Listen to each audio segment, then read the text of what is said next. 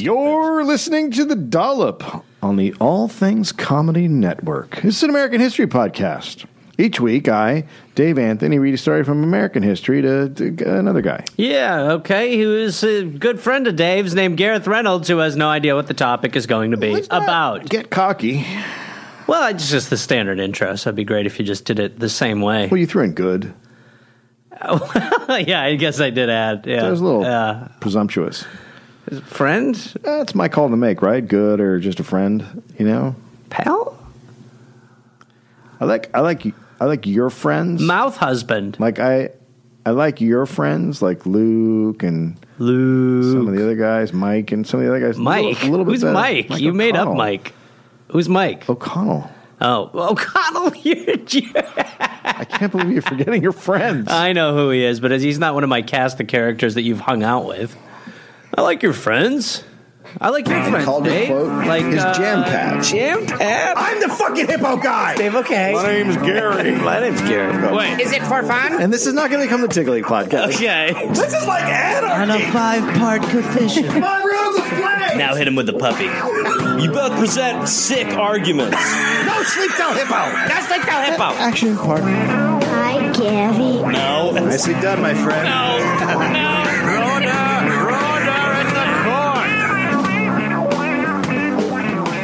Let's explain. Let's let's explain what's happening. Let's explain it. Um, okay, so we've recorded we've recorded this episode Yes, we- in the way that Dave wrote it. I did. Um, we did it in Houston with the, the hilarious Daniel Van Kirk.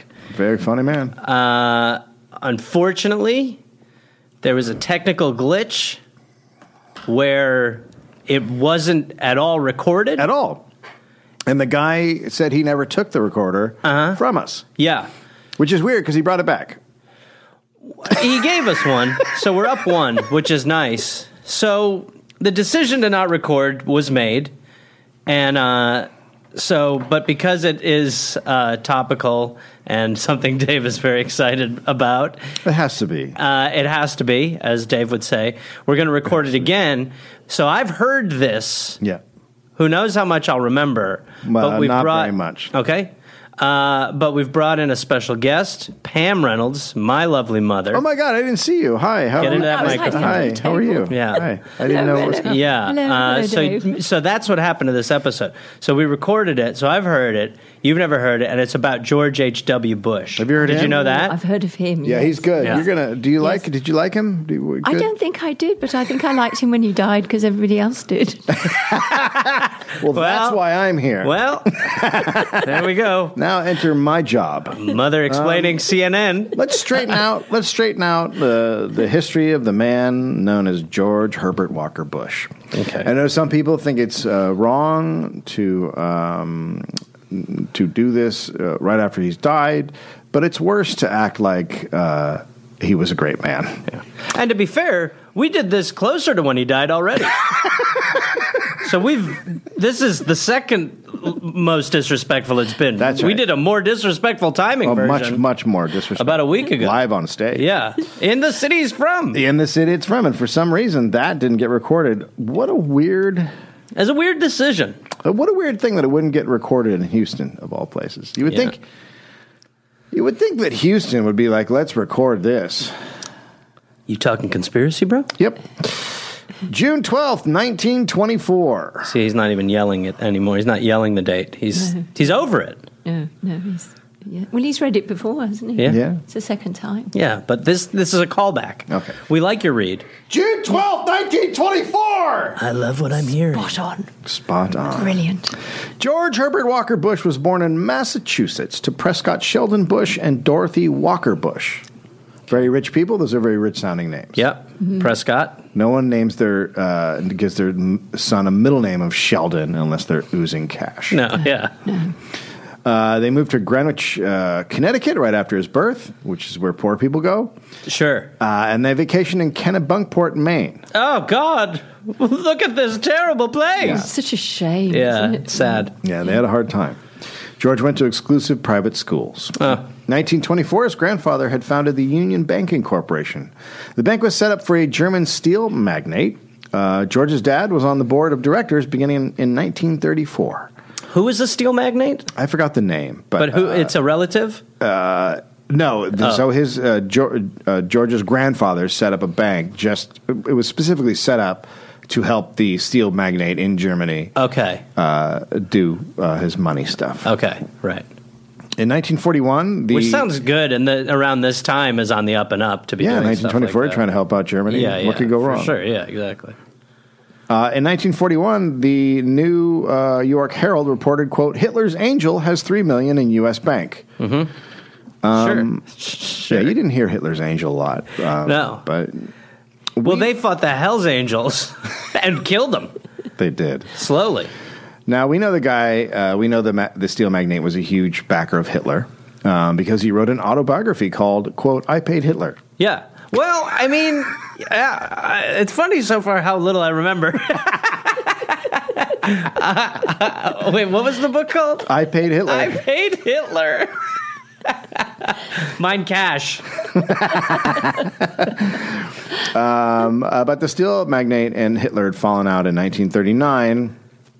Um, but uh, a congressional investigation looked into it and found uh, it was not Nazi money that the New York Herald had reported was in a bank, but the bank was part of a network of companies that were aiding the Nazis.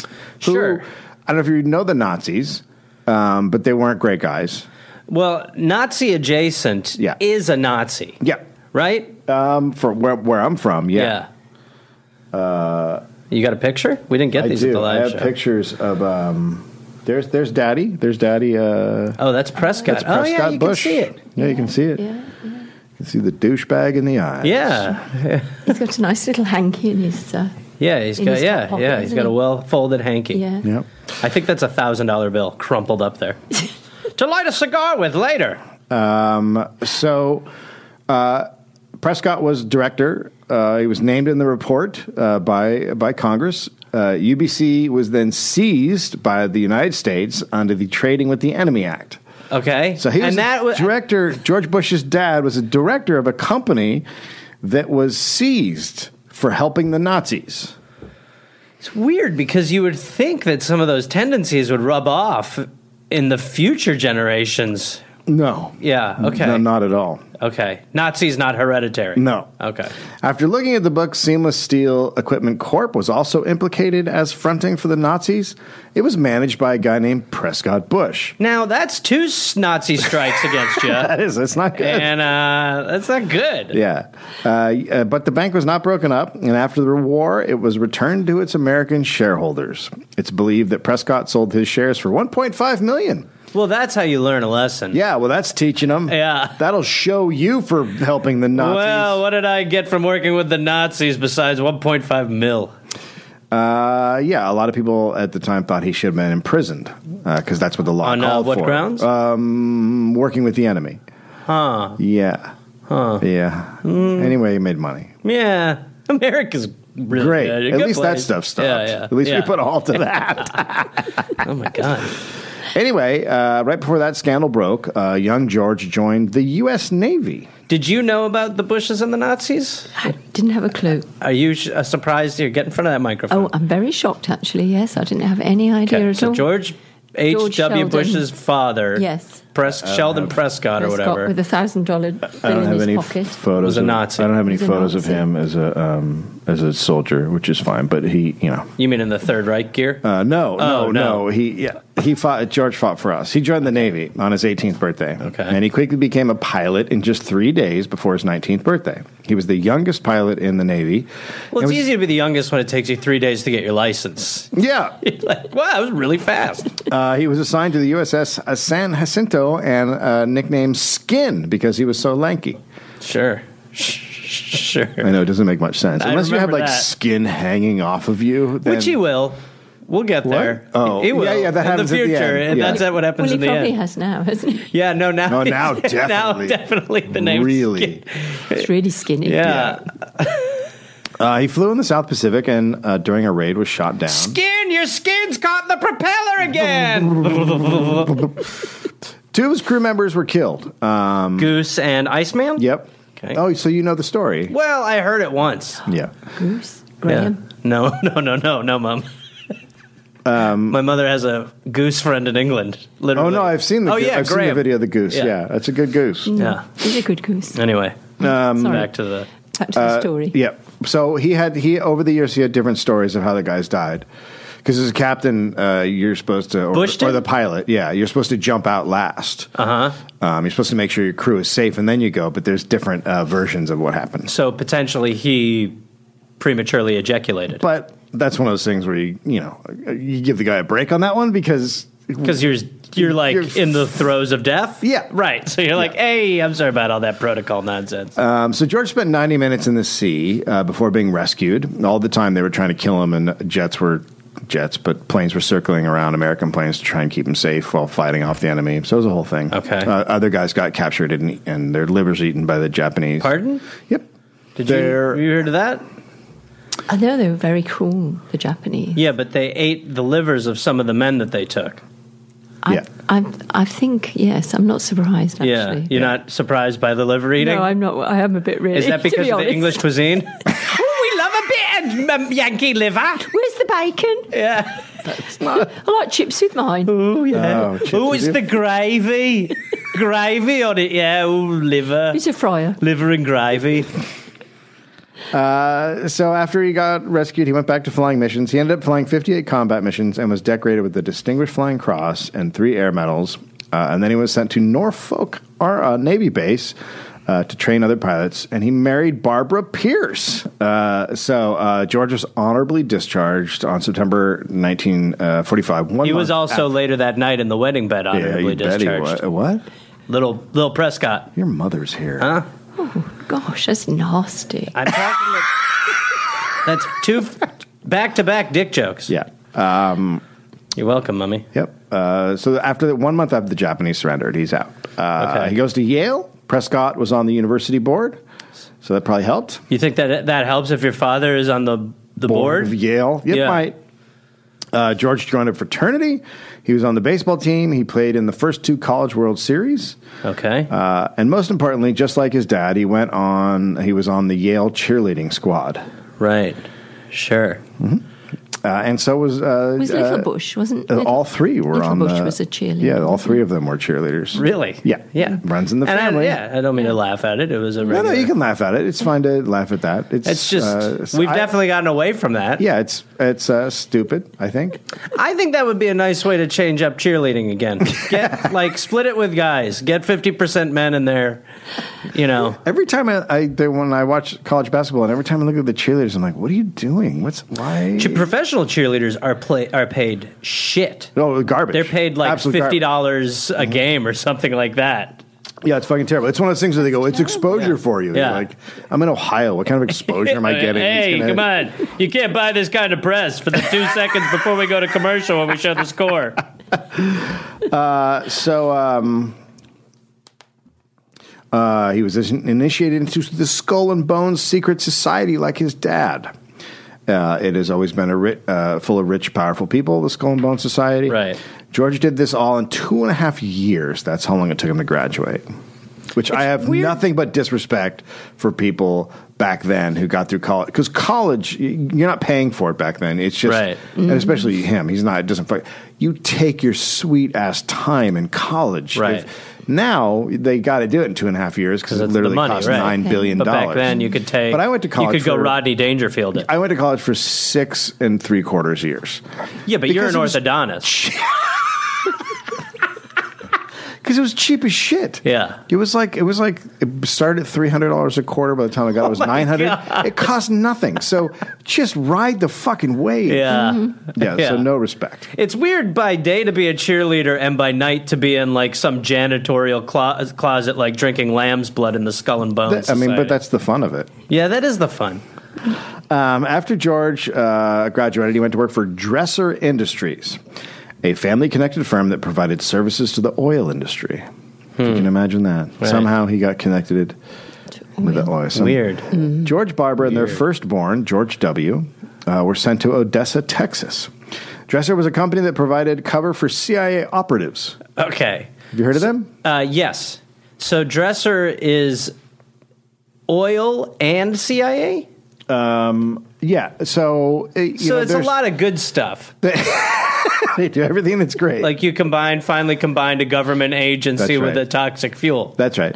That's cool. Um, So Yale was a big funnel into the CIA. An ex-CIA officer named Osborne Day from the Yale class of 43, quote, Yale has always been the agency's biggest feeder.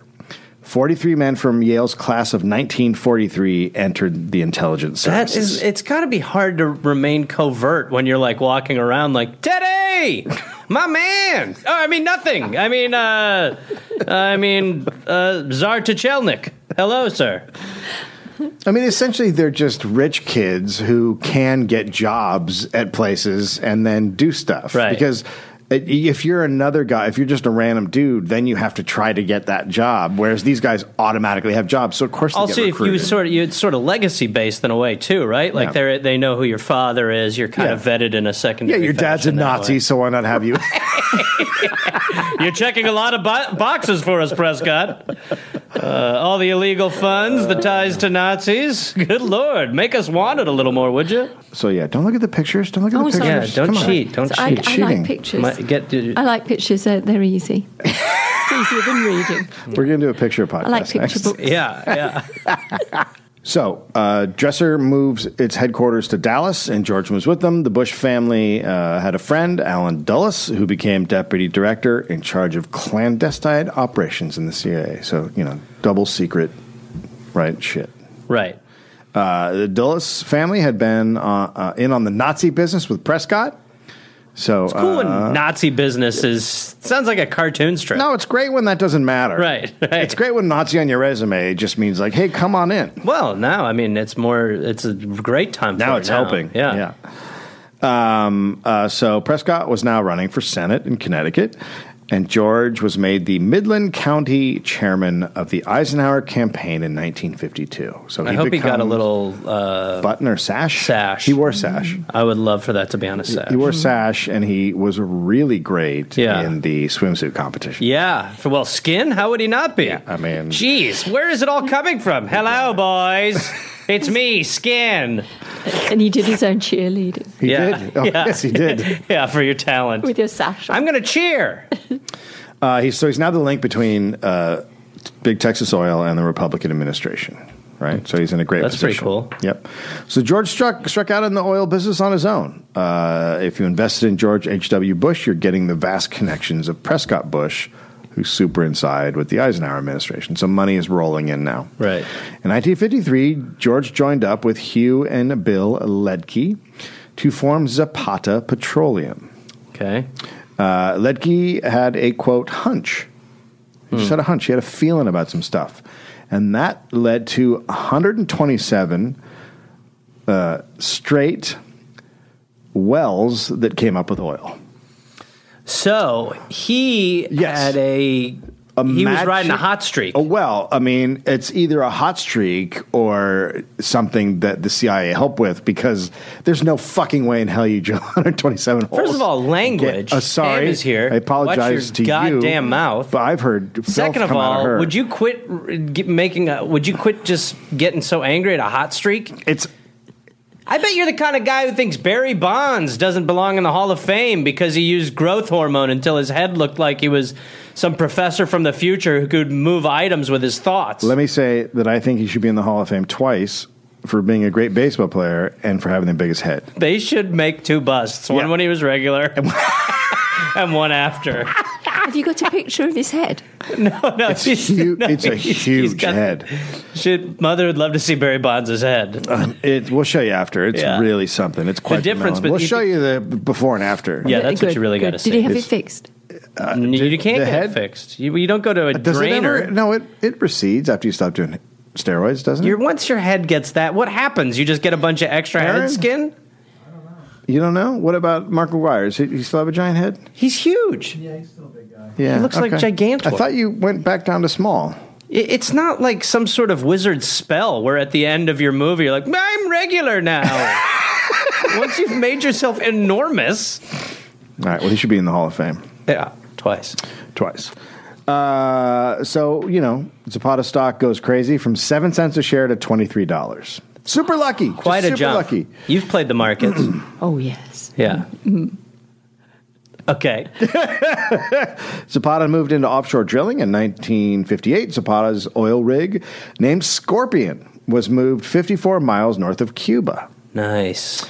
Operation Mongoose was a CIA program to remove the communists from power in Cuba. So an oil well is a deadly insect, and then you go with mongoose for the operation. Interesting. Yeah, Interesting. interesting. It's like you're trying to cover something that's not there. One official quote George Bush, one CIA official quote George Bush would be given a list of names of Cuban oil workers we would want placed in jobs. The oil platforms were perfect for training the Cubans on raids on their homeland. So, So- the oil uh, rig is simply a way to train Cubans and then send them to Cuba to attack um, and try to overthrow. so it's like Castro. a twofer. Yeah, like you've you got get- oil you get- going, and then that's when right. you're up there, you're like, and let's try to overthrow the government. Yeah, over why there, not? huh?" We got a thing going With on Cubans. Here. Yeah. okay. Zapata operations were set up in the Persian Gulf, Trinidad, Borneo, Medellin. Uh, George was constantly traveling. Zapata started helping the CIA pay off politicians in Latin America. Well, Dave, that's not legal. Well, Okay, I mean, no. Okay. It's not, but the CIA gets to do whatever it wants. right? They're yallies. Yeah. Zapata money flowed uh, through Mexico.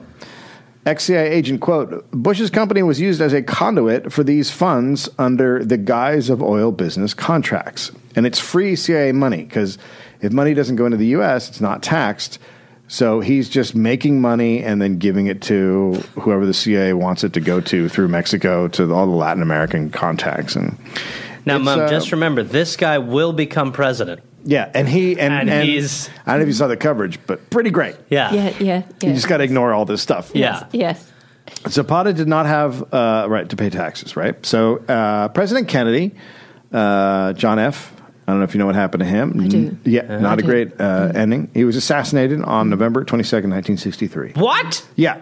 Oh, you didn't know this? My God! Yeah, we'll do that episode later. Oh, don't be Yeah. upset. It's all right. I was just trying to love the guy. Let me get you a hanky. Oh my god. I know. I know. It said every person in America. old was he? He was forty seven. Oh, my God. 40, fi- no, 74. Oh, so young. Uh, Thank you, mother. It is said every person in America remembers exactly where they were when they heard that Kennedy had been killed, except Where were one you? person. Uh, yeah, I was at school. We we went Yeah. to the stockroom and cried. Really? I don't think we re- really knew who he was. yeah, but we yeah. So you cried. remember? It's like 9-11. Yeah. You remember where you Yes. were. We You know had- who Human doesn't? 9/11. You know who doesn't remember where they were when Kennedy was killed? George H.W. Kennedy. Bush. Oh, Kennedy. Yeah, he has no memory of it at all. yeah, yeah. Uh, yeah, really George. lucky, wasn't it? George Bush has no idea where he was. How does he not? He said he was quote somewhere in Texas. Well, that's where the assassination took place. The FBI knew where George was from an FBI report on the day of the shooting. Quote. what a picture! It's so exciting.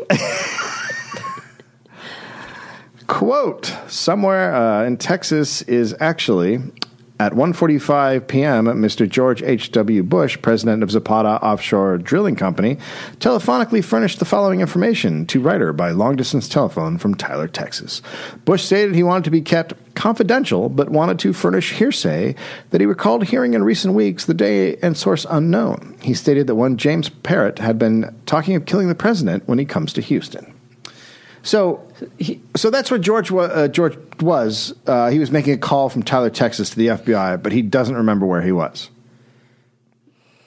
It's shady. I'm- What? Hmm. It's very shady. We also remember how much fun we had with the parrot guy in last the live one. Boy, you guys, it's just such a fun run. There it is. There's the FBI memorandum. Well, it's a little strange. So, um, stop looking at the pictures. Stop it. Yeah, you're cheating. You're totally cheating. Yeah, not you're supposed cheating to- Mm-hmm. at the dollop, mom. No, Come I'll on. just put this up. I'm sorry. Here you go. There you Um, go. you can look at yeah, interested in that? Yes, it's Um, mm. nice. It's a picture. that. So, um, so there's tons of there's a shitload of conspiracy theories and weird connections when it comes to Bush and Kennedy and where he was and and who he was working with and blah blah blah. I'm not going to wade through it because I don't number one give a shit about the Kennedy assassination, but also don't care about conspiracy theories. But we do know that he lied and he knew and knew, Uh, knew where he was, and we actually we know what he was doing when Kennedy was shot. Shooting. The president of the local Kiwanis Club says George was giving a speech when he was told of the assassination. Quote, George stopped his speech and told the audience what happened. and then He's- finish reading the story about a puppy dog. That's right. He, Yeah. finished- he said, I consider it inappropriate to continue, and then he sat down. Yeah. So it's up to other people to decide why a guy in the CIA would make a phone call to establish where he was to the FBI on a certain But when you're day. saying that, it feels like it, you've made the decision. No, I mean, I was the CIA involved. The CIA is fucking involved in everything that's wrong. So probably somehow, but I, I mean, the- Allegedly. the, the the thing that I've never looked into the the the assassination stuff, but the thing that makes m- most sense to me is that Oswald was a CIA operative because he spent Right. years in in the Soviet Union and he did it, so they were just covering for that. But that's what I think. Anyway. I haven't looked into it. Like I said, in 1964, George ran for Congress and won. Uh, so now he's super rich from Zapata and obviously his daddy. He voted for the Civil Rights Act, even though most people in his district were against it. So that's Okay. actually a thing. Good. That's good. He supported the Vietnam War. Mm-hmm. Uh, he was reelected in 1968. Nixon saw George as a Nixon man, which means a Which big is deal. good. Well, Nixon, it, really, it's mm, for me or against me. Like he's really Right. No, it's good when you're like, you know, S- Satan's coming to my show tonight. He's uh, scouting me. Nixon convinced George to run for the Senate, which he did in 1970, Okay. and lost. Okay. Uh, yeah, okay. Yeah, Nixon then named George uh, ambassador of the UN, Okay. so uh, he's moving up. Right. Getting the credentials. Mm-hmm. And in 1973, George became head of the Republican National Committee. Moving up, With under with Nixon's with Nixon's Nixon's uh, pushing all that. Republican Yeah. Party? Then came Watergate. Uh, now, during Watergate, there were these burglars that broke into the DNC. And First I've heard of it. and they were um, they were paid by people. Um, somehow, uh, Imagine Nixon like when he first heard about it having to react like he didn't know. I, I can't. I just wow. One more time, the name of the place? Whoa, whoa, whoa. Water, water bridge? I've never heard of this place. Somehow the God damn, it's hot in here.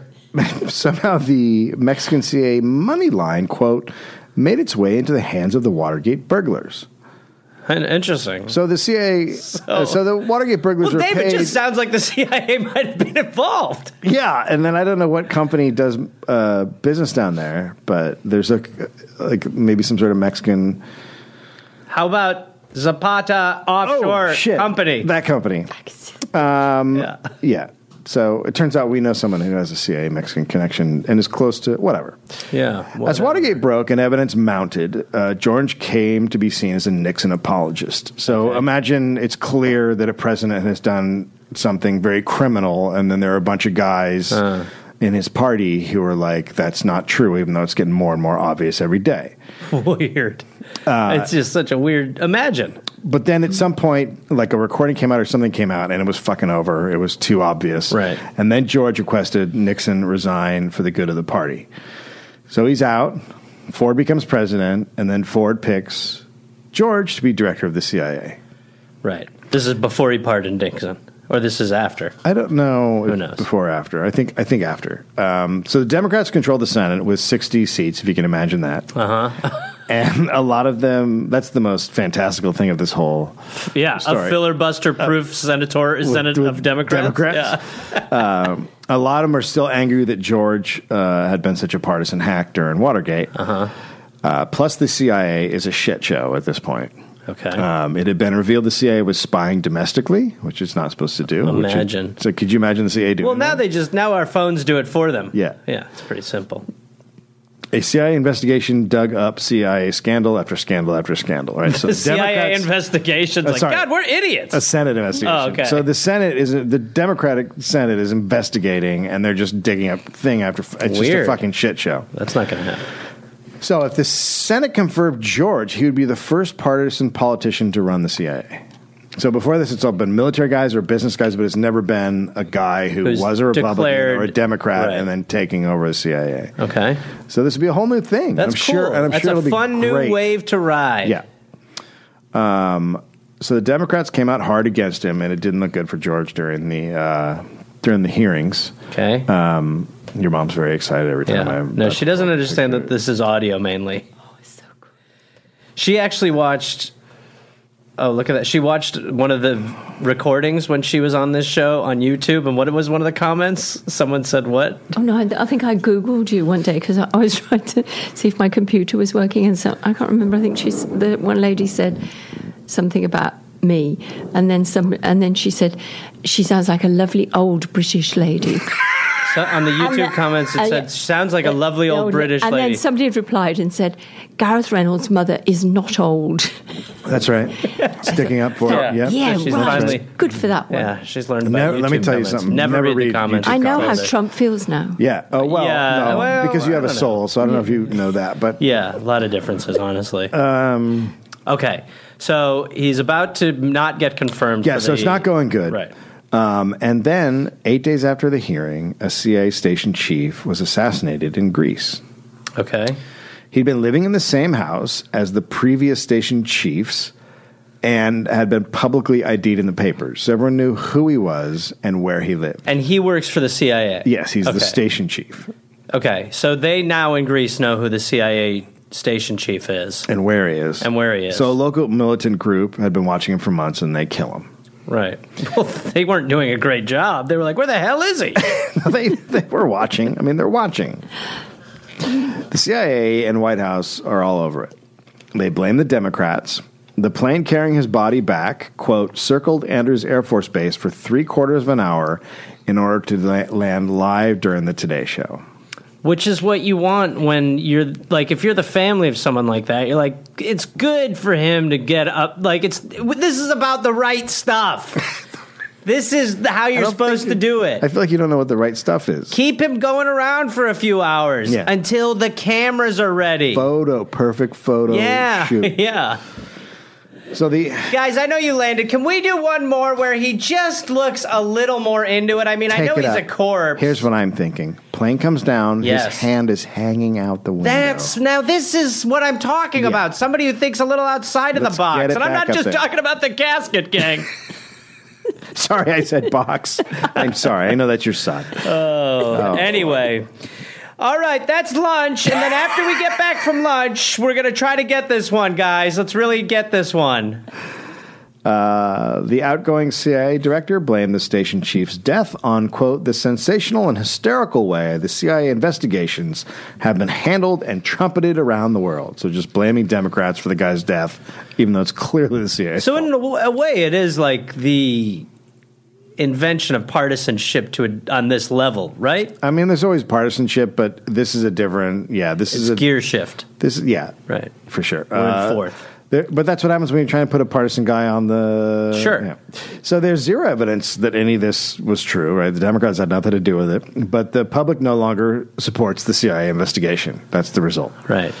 Strom Thurmond argued it was time. He was Who is great. it? if you don't, A Strom great Thurmond, he's guy. One of our, Remember one that of our name? best racists. Yes, I do. Yeah. I do. Uh, one of the most prominent Strom the Bomb racists Thurmond. who uh, had a had a child with his uh, black uh, maid, so he's cool. oh, that was nice, wasn't it? Uh, yeah, he's a really good one. lovely. Strum the man. bomb. Uh, Strom Thurmond argued it was time to confirm, confirm George uh, because the public no longer cared for the Senate, quote, tearing down the CIA. Also, it's time for more blood. I can't see! New blood. I'm so old! Put more blood in me. And they needed, quote, this highly competent man to repair the damage of this overexposure. This highly competent man. After Strom's speech that day, George was confirmed by a vote of 20 of 64 to 27. Okay. It's weird that the Democrats have backed down. But Well, they because did it they back don't then- do that. Yeah, they used to do that back then. They so would this back is when the down. Democrats didn't have a spine. Unlike Yeah. now, where it's like they are like hardcore. leaders who get it. That's why they say uh, Stone Schumer because it's like he's made yeah, of stone. right, right, Cannot right. be Yeah, penetrated. Yeah. What the Senate had not learned was that Chuck Oh, the- Schumer's boneless, right? Yes. Okay. Just wanted to make sure he's without bones. Is he skinny? Or skin? A yeah, he's the he's skin's bit opposite. like the bushes. Yeah. What the Senate had not learned was that the CIA was in the middle of something called Operation Condor. In 1975, six South American dictatorships in Argentina, Bolivia, Brazil, Chile, Paraguay, and Uruguay. So uh, these these six countries, uh, South American countries, conspired to eliminate their left wing opponents and dissidents. Their intelligence services traded information in order to kidnap and kill domestic leftists. in their own countries, and then traded information about exiles who had run away in in other countries. Or Do you ever feel like history repeats itself? I don't know why you would say that. Okay. Oh, okay. So here's a picture of um, that's just Chile. That's a museum in Chile of all the people um, who uh, disappeared Wow. or were killed by Holy um, shit. this Operation Oh, Condor. wall, isn't it? Um, they traded uh, information to find where exiles were hiding. Okay. People were put in concentration camps. There were death squads. Uh, people were tortured, interrogated, executed, and secretly buried. These were union leaders, peasants, uh, leaders, priests, nuns, students, teachers, intellectuals, and suspected guerrillas. And the CIA played a huge part Well, because they're awesome. and Bush is now in charge of the Yes. CIA. And Bush's dad is a Nazi amigo. That, yeah, it's weird. it is weird. okay. Uh, the CIA trained and funded the intelligence directors of these countries. They gave access to sophisticated U.S. communication networks. The operation was running under George when he was director of the CIA. A Chilean dissident named Orlando Letelier um, was living in D.C. He had escaped uh, from Chile. He had been at a concentration camp, and he was very vocal against dictator Augusto Pinochet. On September 21st, 1976, he was killed by a car bomb, as was an American woman in the car with him. This is the car. Oh, wow. The mastermind was the Chilean intelligence chief and a paid asset of the CIA.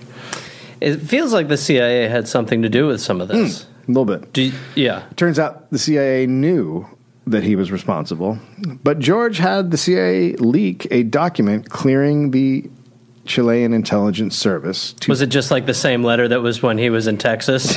just like, this is the same thing as before. Uh, yeah, I think you'll find that nobody did anything.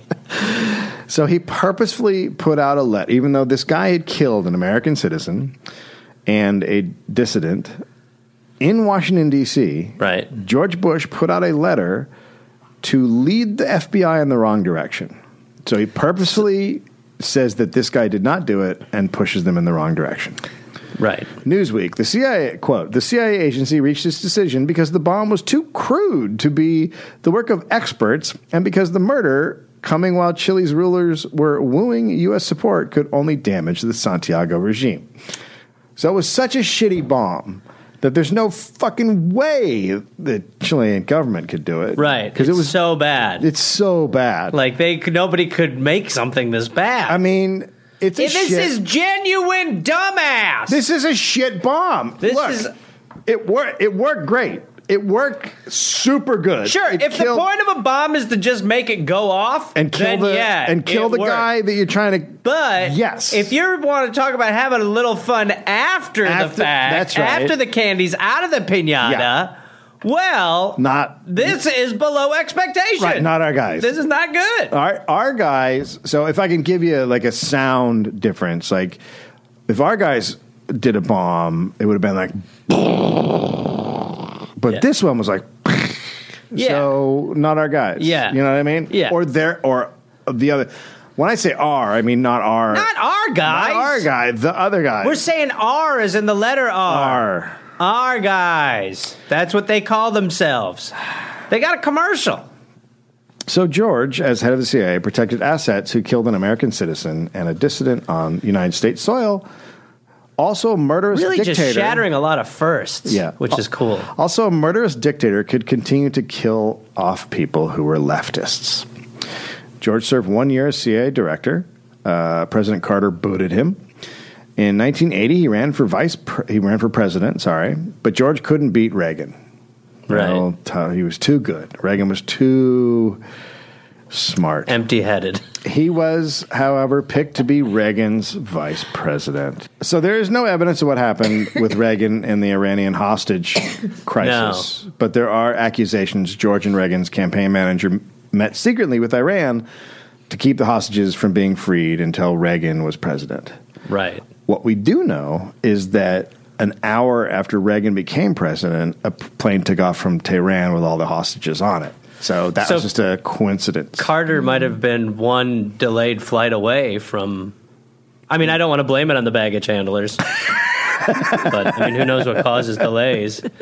I mean, June Carter closed the door, and then he's like, "Hello, yo, get out of here." In July 1979, the Sandinistas uh, took over in Nicaragua after fighting for a decade against the Somoza dictatorship. So leftists are in power in Nicaragua. Finally, Reagan and George no like.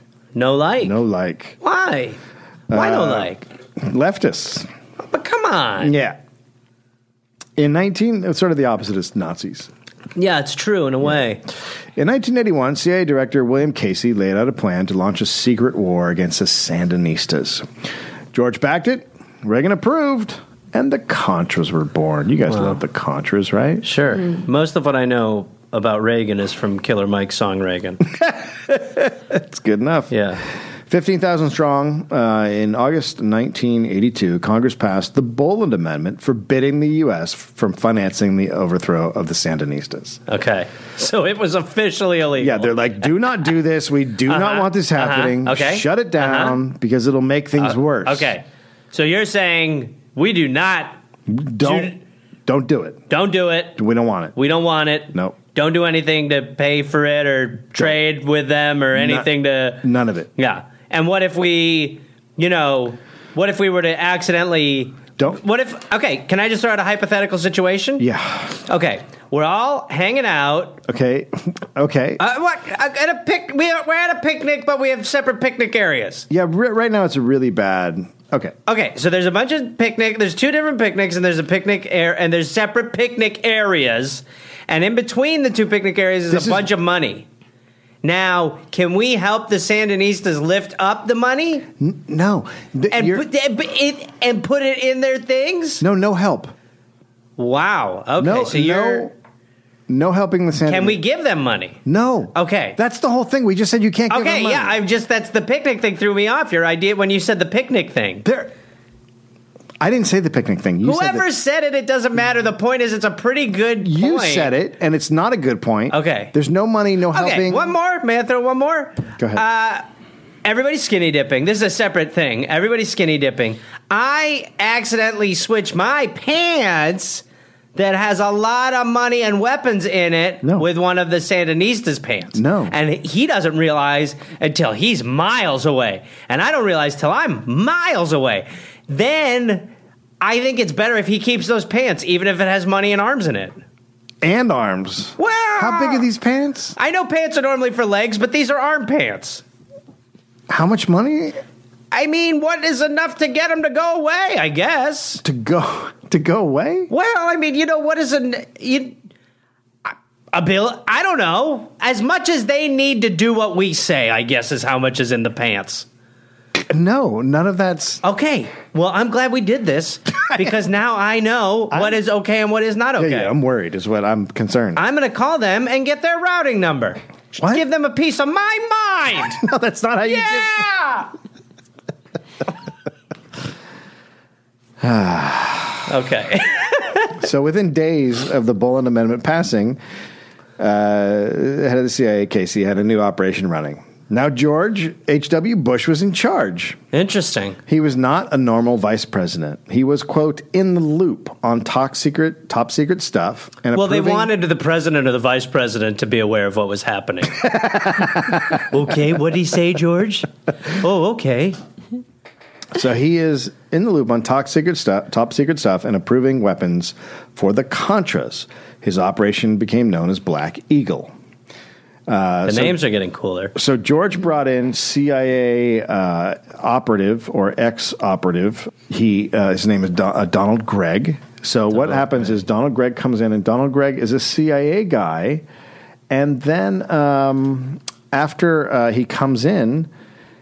Uh, he leaves the CIA, so he immediately gets a job in the White House, and then he immediately leaves the CIA. Which um, a lot of people call that a, uh, It's a weird. cover up. It's a, clearly he's still doing a CIA operation. You He think had, he had you can't do both?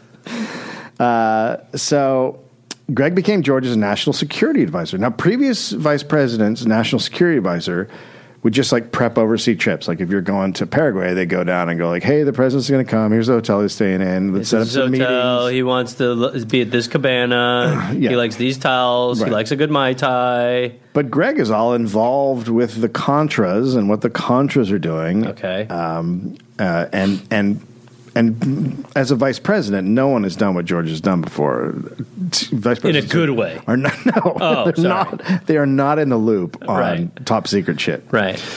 Uh, so, uh, also Panamanian dictator General Manuel Noriega uh, also became involved with this operation Black Eagle.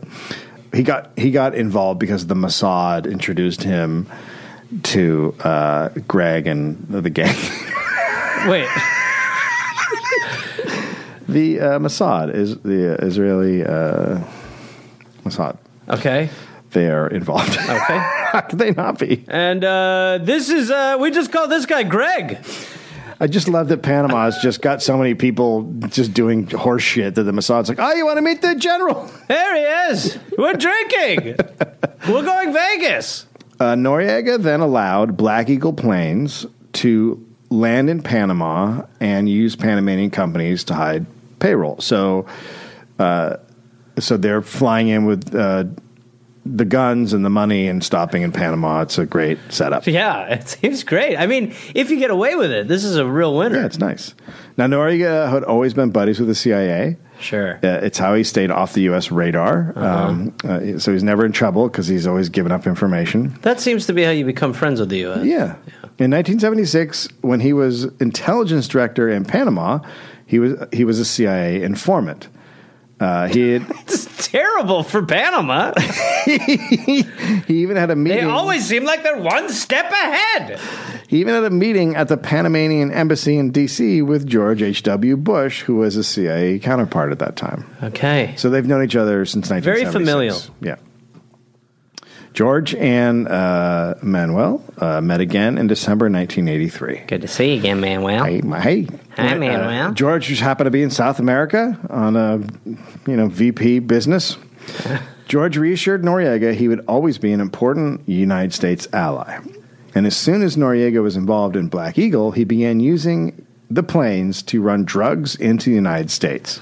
so so wait so and again i've heard this but this so noriega so these planes are us planes Well, they're secret CIA. they're secret right but they are they're They're under they're US CIA control. planes. They're under so U.S. control, yeah. Right. Okay. So they're using them to run uh, arms, Weapons to the and, and, money, m- m- get money, and then to buy weapons with the money, Right. and then run the money and, run and that's the not weapons good in it. enough for Noriega. He's like, we also got a moonlight as drug planes. Yeah, so he's got the drug. He, now, he, as soon as the planes are landing, he's filling them up with drugs and saying, "Take these into the U.S." Okay. So the guys who are who are pilots for the CIA are now flying drugs into the U.S. Right. Um, Which steps it up a little bit. hey, it's a it's yeah, it's definitely a take it up a Yeah. notch kind of thing. Instead of stopping it, the U.S. made a deal: one percent of the drug income from Noriega's planes was set aside to buy weapons for the Contras. You know, it would have been nice if you finished that with like, you know, toys for tots. But instead, it's like one percent has to go These are going to go to death squad. to death squads. Okay, It became uh, over time several million dollars that one percent, which just goes to show you how much Noriega's making Right. of his fucking drugs. Right. People in Black Eagle say George Bush was very aware of Noriega's drug flights. it's cool. it's totally cool. That's why I have a picture of him smiling. Yeah. Of course. Well, how could he not be smiling? He's like, I left all the way to the bank, morning and night. So, um, so he's super cocky, Noriega, and the reason he's can't cocky tell. is because he liked to blackmail people and had hidden video and audio equipment in government offices all over Panama. Okay. So he began to compile a dossier, a dossier on uh, Bush and Black Eagle and his staff and everything. He had copies of Black Eagle reports and videotapes of meetings. That's a lot. Yeah, he's got a lot of shit. Yeah. So uh, Reagan and George ran for a second term. George was snippy on the campaign trail. I don't want to talk about it. I'm not He's- happy, but I don't want to talk about it, Ron. When he was asked, Well, to be honest, when we were getting on the bus, you jumped ahead of me and I was waiting for you to go on, and then you took so long. And then by the time I was ready to get on the bus, you decided to get on the bus. This and I is looked like the- I was standing. Now, hold on. Okay. I looked like I was standing out there just holding the door open for you to get on the bus. This is this the And by the way, it's our anniversary. this is the worst snippy ever. Like it's the slowest, most meandering Well, snippy. okay, well, you know, I'm, I'm, I'm in a mood. okay, and I apologize. When George was asked by reporters why his uh, stance on abortion had changed, Because Ron wouldn't let me on the goddamn bus. he said he couldn't remember his previous stance on abortion. what? How do you forget your stance on abortion? I- you forget it. You- Where did I land on that? where I am now, I've always been uh, Well, did I- against did I say- abortion. I think. No, what? No, you used to not be against abortion. I'm Well, pro- I don't well, remember that. I'm pro-life choice. I don't remember. I'm anti. Uh, oh boy. When, when reporters asked him how he couldn't remember, he said, "quote There are an awful lot of things I don't remember." Oh, Awful lot. Like he's just some like grandma who's like, well, I can't remember where my knitted needles are, where my prisoners There are. are so many things I don't know what's happening. There's a lot going on right now. I've got a bunch of recipes in my head, and I can't remember which one I was going to make. Their opponent was Walter Mondale. Uh, he picked Congresswoman Geraldine Ferraro to be his VP. Right. George had to debate her. Uh, he seemed to resent debating a woman. Right. He was hyper aggressive and at one point called out Ferraro for exaggerating about terrorism and saying Democrats didn't care that the, uh, the Right. Marines had been blown up in Beirut. Yeah. Yeah. Well, those talking points are still like they are still, still so flies. It's a But bro- prevalent. like still fun. now, Well, Yeah. that's exactly what Of course, happens yeah. now. What's the fucking No, but it is so prevalent where it's just like like who how do you win in that how do you, You can't. how did that ever stick to someone? Where it was like, well, yeah, but she hates the army. you heard what he said. So Mondale asked for an apology, and George refused to give an apology. And the next day, George was overheard saying, "quote I tried to kick a little ass," and then he noticed a reporter uh, saw him and heard him and said, "quote Whoops, my God, he heard me. Turn that thing off." Yeah, right. Yeah. That's like when someone says spoiler alert after they've ruined the movie for you. It's like, no, no, that's not the order that this Guy, works in. the guy gets his head blown off at the end. Yeah. Spoiler alert. Yeah. Well, you know, we actually we're we're the ones who killed Kennedy. Yep. No, Oopsie up, poopsie. turn it off. Shut her down. Shut her Shut her down, down. Uh, now, please. No more recording. I ate his brain. Oh, come on, Mister. His staff then showed up on the press plane wearing buttons that said, "We kicked a little ass." You know, it's pretty easy to hate the candidate, but a lot of times it's it's really fun to hate the staff. Yeah. Yeah, yeah. When you're just like, look at you, dumb shits. Yeah. Some reporters started calling him "Kick-ass George." Skin? Yeah. Others wore hats made of jock straps. Those aren't hats. I feel like that's a different Those situation. aren't hats. I feel like the Those I are feel like they underwear. were I feel like they were doing something else. Those that's underwear. Those are not hats. Cool Mondale hat, man. it's a jock strap. Awesome. Yeah.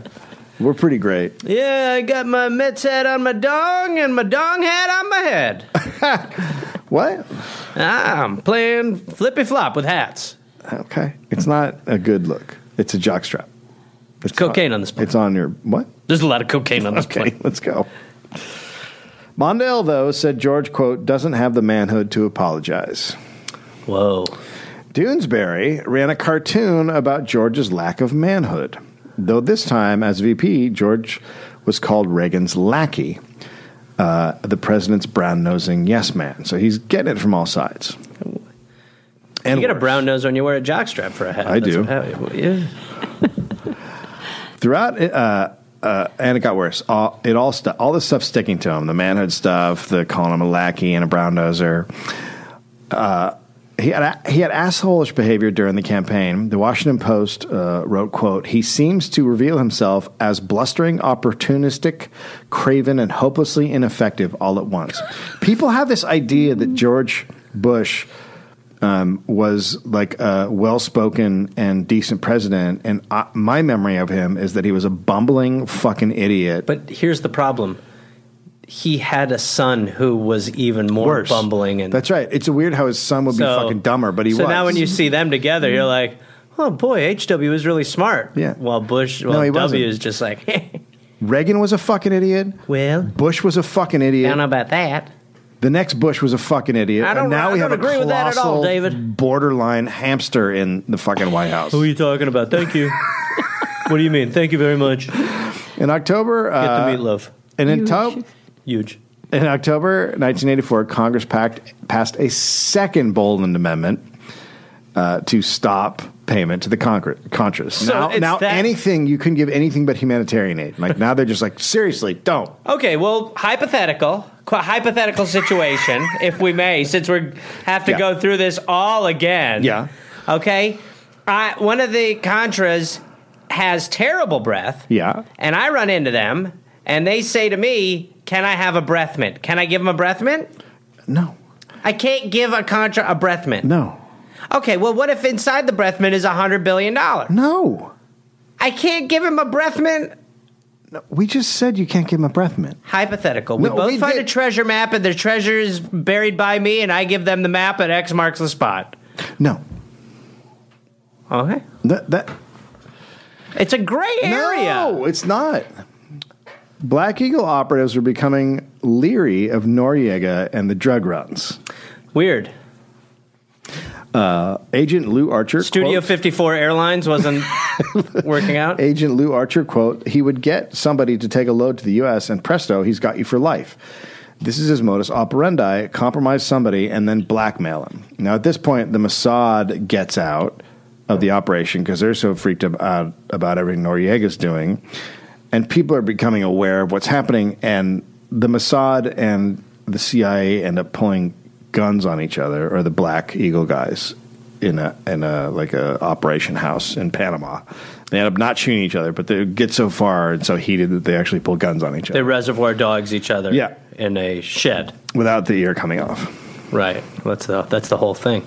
You seen Reservoir Dogs, mom? Oh, Spoiler. No. Spoiler. A guy's ear come. It just comes. Oh, no. No, they cut a guy's ear off. Oliver North's operation Oh. Enterprise, also to fund the Contras, was getting going as George's Black E- Eagle was wrapping up.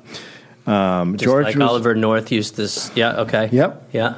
So George is then in the loop, and he's kept up to speed on every fundraising activity of Oliver North. So he knows all the money and everything that's happening with Oliver North, which is, as we know, A lot of Ill- illegality. that's that's weapons coming from the Middle East. I think at first they're coming from Lebanon, and then eventually Iran. And um, it turns out we're not friends with Iran at the It's time. also weird that people think that the U.S. Uh, started bringing coke into this country and afflicted the nation with the drug.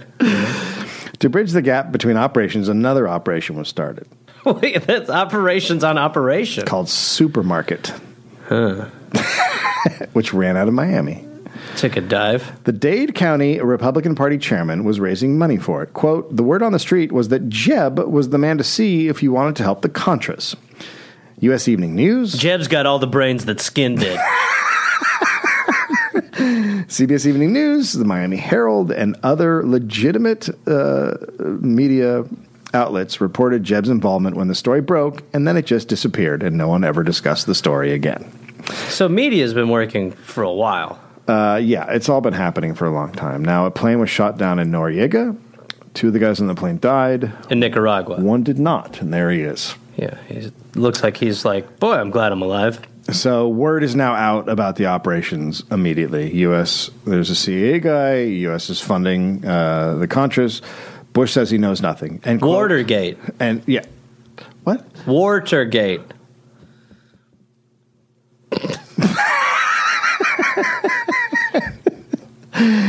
Uh, Bush says he knows nothing, and even said, "quote I'm catching the Dickens from friends for not preventing the Iran arms deal." Well, we have our victim. catching the Dickens Catching the Dickens from my friend. for for not stopping the. My friend Ted over here keeps giving me the Dickens. He's like, "Why? Why are you giving uh, stuff to Iran?" Yeah. And I'm like, "Ow! I wish I could have stopped." I'm like, can we just focus on golf?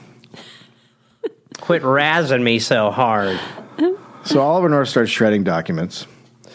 Um, a, ha- a handwritten note was, however, found uh, in the later investigation from George uh, that thanked North for his quote dedication and tireless work with the hostage thing and with Central America. Parenthetical cocaine stuff.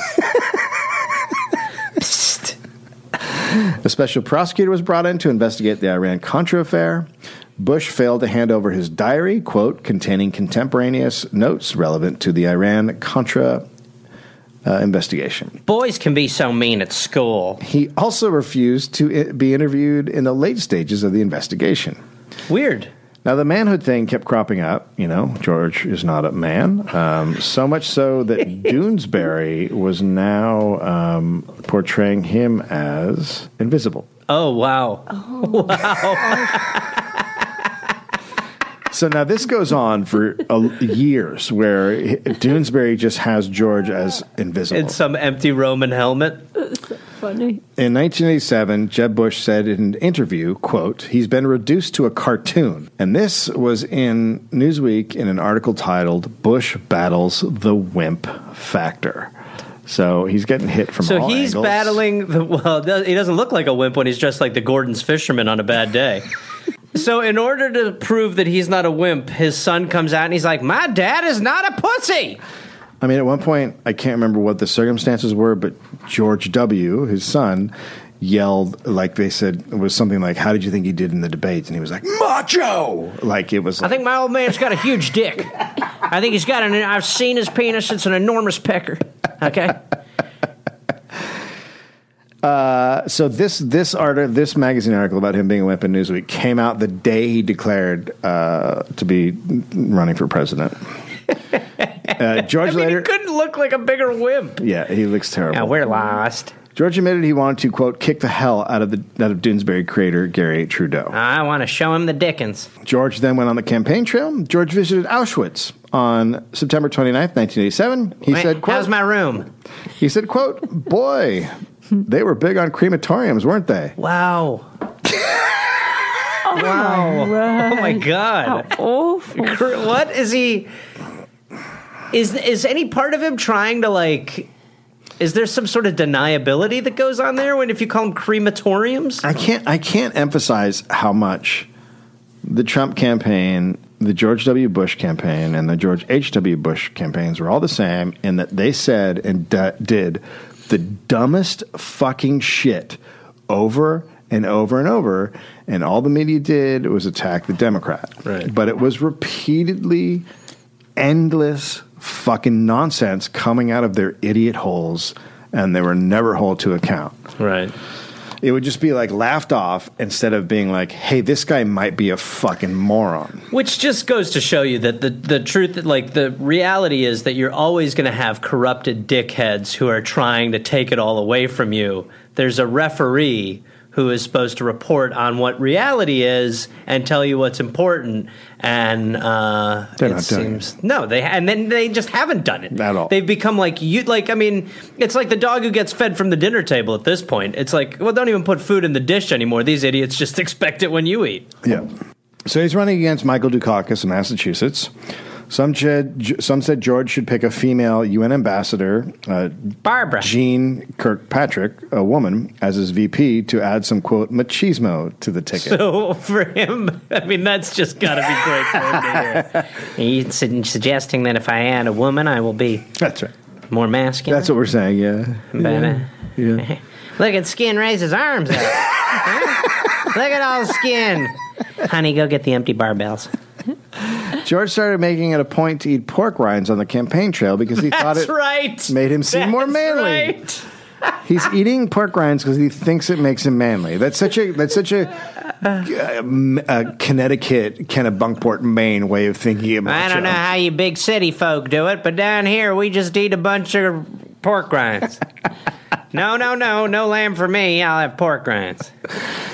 The reporter asked him uh, if his public perception was Pork at, rinds. was at odds with reality, and George said, "quote Much different. For example, I like pork rinds. That doesn't fit the mold." Yeah. You see, I'm totally out of the box. I like pork rinds. a tough son of a bitch. I'm not a wimp. On the trail, he scoffed at environmentalists against. Man, have uh, yourself some pork rinds. who were against the Alaska oil pipeline because it would harm the caribou population. Quote, caribou like the pipeline. They lean up against it, have a, a lot of babies, and scratch on it. There's more damn caribou than you can shake a stick at. That's like eight different arguments that are all incorrect in one. Yeah, but it's exactly what Yeah, we were Trump would yeah, say. for sure. It's exactly what Yeah. Trump would say. You got the caribou. They're, they're having sex with the pipeline. Some of the caribou that are coming out of the, the baby caribou are some of the best caribou we've ever seen. We've never seen caribou like this. Actually, one of them came out, looked at me, first words out of his mouth, "Dad, dad, thank you." Okay, thank you. In April in Pennsylvania, he said, quote, What's wrong with being a boring kind of guy? It would be a bad idea to kind of suddenly get my hair colored and dance up and down in a miniskirt. I mean, if I, I, I mean, maybe, I kind of think I'm a scintillating kind of fellow. and, and worst case, and the worst case scenario, if you look at my hair and think it's been dyed, that's probably just me rubbing the pork rinds in the old hair. Who- I always call that hair the head's napkin. Who's in a who's in a miniskirt? Not Huh? some not a, not me. I'll Sometimes tell you one thing, and I'm 100% on this I'm not a huge pussy. Period. All I'm scintillating. right? Now, as soon as Barbara comes out of the bathroom, I'll give her her bag back. He visited a New Jersey rehab uh, uh, clinic and asked a patient, patient, quote, What did you start out on just for the heck of it? What is he talking about? Another quote, Did you come here and say the heck with it? I don't need this darn thing? Did you go through a withdrawal thing? So, uh, oh man, if he could just eliminate thing and question marks, he might pass. During the campaign, uh, July. So, what do you 3rd, do? You put uh, the junk in the old vein thing, put the old black tar in the old vein thing, and the old arm thing with the old belt thing. Eh? And then you're like, I'm done with this Uh, thing. then huh? You chase the dragon's tail thing for a little while, and then you're in another underworld thing, and you all of a sudden your heart stops beating, kind of thing. And What? The next thing you know, you face face with Satan thing, kind of thing. You know that kind of thing. Then you realize your dad's the devil, and you're trying to get away from him, but you accidentally, you know, it's one of those things. With the sort of. You know, thing where you, where all of a sudden you, you realize your dad's the devil, and the only way you can get out of the thing is cook your brain out, sort of thing. Who want, I'm, I want some vodka. I'm buying, kind of thing. What? Huh? Is that sort of thing? What? Who wants a pork rind? No, Who wants pork rind? Huh? I don't want. Well, a lot of bunch. I think the, all these guys in here are a bunch of pussies. They don't like pork rinds like me. I- Can he go away? This is not good for my I- sobriety. I, I- can't eat any more pork rinds. I'm dying. I think it sounds like the Duke of Edinburgh wrote his script. The Duke of Edinburgh. that is He was known for putting his foot in it. oh, he was? Yes, totally. And still is. Wait, wait, that's. I'm not gonna make a guess. Who, who's the Duke of Edinburgh? He's the Queen's husband. Oh, the who, Queen of England's Oh, husband. who? Uh, what's his name again? Uh, Philip. Mm. Philip. That's right. Oh yeah, he puts his, He's- not only does he he's put very his, his uh, he also puts his his uh, stuff in it on an island with Epstein. Allegedly. allegedly. uh, on- On Oh, July 3rd, 1988, an Iranian airliner with 290 people on board was shot down by the USS Vincennes. U.S. officials reported the airliner was off route, descending rapidly and heading for the Vincennes. A Navy report will come out on August 3rd refuting those claims and blaming human error. Okay. U.S. officials uh, concluded it was, quote, a tragic and regrettable accident. So we shot down an airliner with 290 civilians on board. Tried to tried to say the airliner was attacking us. That turned out not to be true. George was out on the campaign trail and said, "quote The Iranians shouldn't be sending an airliner over a combat zone. By combat zone, he means Iran. Right. Uh, yeah, The, the thing about that sort of stuff too is that those are like I think there's definitely something there's once someone uh, commits some sort of act of that nature, it's terrible. It's like a blueprint. But once the U.S. does it, it sort of sends a message that it's actually like way more okay than a lot of other Oh, countries. 100%. And we're doing that more and more and more, Yeah. where we're sort of like. Yeah, now we get to do it too, and it's just the message it sends is just it turns out it all started with this guy here. Oh, Rindy. Um, so he said to a group of Republicans on August 15th, quote, I will never apologize for the United States. I don't care what the facts are. I'm not an apologize for America kind of guy. you're that you're in an abusive relationship. Then you are married to an alcoholic who can do no wrong. Then So so I, I put this quote up on Twitter the day he died because fuck him. And a bunch of people were like, that, he didn't say that on the day he was shot down. Right, dumb fucks. He said it during the month long discussion and two weeks after the report came out saying we did it. Which is- so your, your point that he didn't do it on the day of is fucking stupid. He did it days after when the fucking country was discussing it. So you're wrong. do you follow Dave and on stupid. Twitter, Mom? Oh, no. uh, No, But there's just but the- if you did, there's you this could- whole right wing Yes. talking point Yeah. that he didn't say that in relation to the to the shooting down of the plane, But he did. because it, it didn't happen right after the plane was shot down. And, no, you're right. It came out He said it after the report came Oh, out. but you're and wrong discussing because it. you can't say something about something two weeks after it. It don't exist no longer. Then Yeah. In his nomination speech, George tried to show how manly he was. Quote, watch me lift this microphone above my mouth. Ah, my little arms. Weakness tempts aggressors, strength stop them. I will not allow this country to be made weak again. Never. George also said, quote, Congress overreacted and seriously weakened the CIA. In speeches on Iran Contra, he said, quote, there is this insidious suggestion that I was conducting an operation. It's untrue, unfair, and totally wrong. Well, we know that means it's true. But the special prosecutor was still investigating, and George ran. So he's being investigated for committing a massive crime, Right. trading with the enemy, Right. like his fucking dad did. Sure.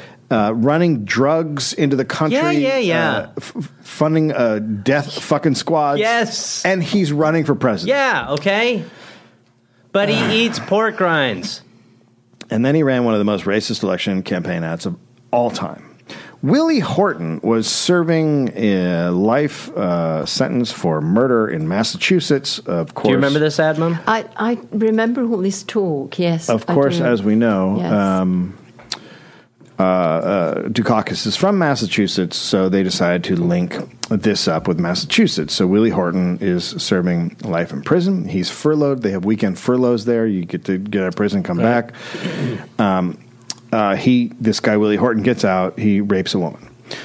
Bush campaign director Lee Atwater came up with an idea. Say Dukakis furloughed him and then show Horton's picture. Now, Dukakis does not furlough people. He's a Right. fucking governor. He's He not has- watching the gate. So it's this big black scary guy, right? They take the most scariest picture they can find. Um, the victim was white. So everyone calls the ad racist. George said that it was, quote, absolutely ridiculous. But even right wing operatives like Roger Stone thought the ad crossed the line, and he told Atwater, quote, You and George Bush will wear that to your grave. It's a racist ad. You're going to regret it. What's so great is that since George H.W. Bush died, we know that Roger Stone was wrong. because once George H.W. Bush died, there was no talk of the Willie Horton ad. It was, God, what a dreamer he was, huh? Wow, what a relationship he had. Oh, the legacy, the dynasty. Yeah. And that fuels guys like Stone to become worse people. Stone, who has a enormous tattoo of Richard Nixon on his back. Well, I do, but No, you have a tattoo of Roger Stone's back with Nixon's tattoo on it, which is meta. On his deathbed, Atwater apologized for using the Horton ad against Dukakis, and as you said, George Bush never did. Right. And he won the election. He was he was way down in the polls. Two things turned the. ele- I mean, he was down by like fifteen po- points in the Right. polls. Two things turned around. Uh, Horton? number one, Horton, and number two, Dukakis got in a tank. Right, right. And he looked. It looked. It looked really bad. Yeah, I. right. I, I was actually. Do you remember when he was I, in the I tank? do. I was can actually a remember Mm-hmm. all young of guy, it. uh, and I was actually doing campaigning for Dukakis, going house to house and knocking on doors. And when that ad, ad campaign came, when that picture came out, I was Right. like, "I'm done. It's over." Like you could feel it was Yeah, over. you're It was just- immediately over. Hello? Hi, Who are you here Uh, for? Uh, uh, Dukakis. Ah, that big girly uh, New England guy in the tank who uh, looked like a little mole man weighing over his head. That guy. The little gu- the little guy, Yeah. the little the, the li- when Yeah. he's in the tank and he looks like he's lost. He looks like uh, Yeah. what's the what's the blind guy's name? The I cartoon don't- blind guy. uh, What's his name? The blind guy, Mr. Magoo. I- he looked like Mr. Magoo in a tank. Okay.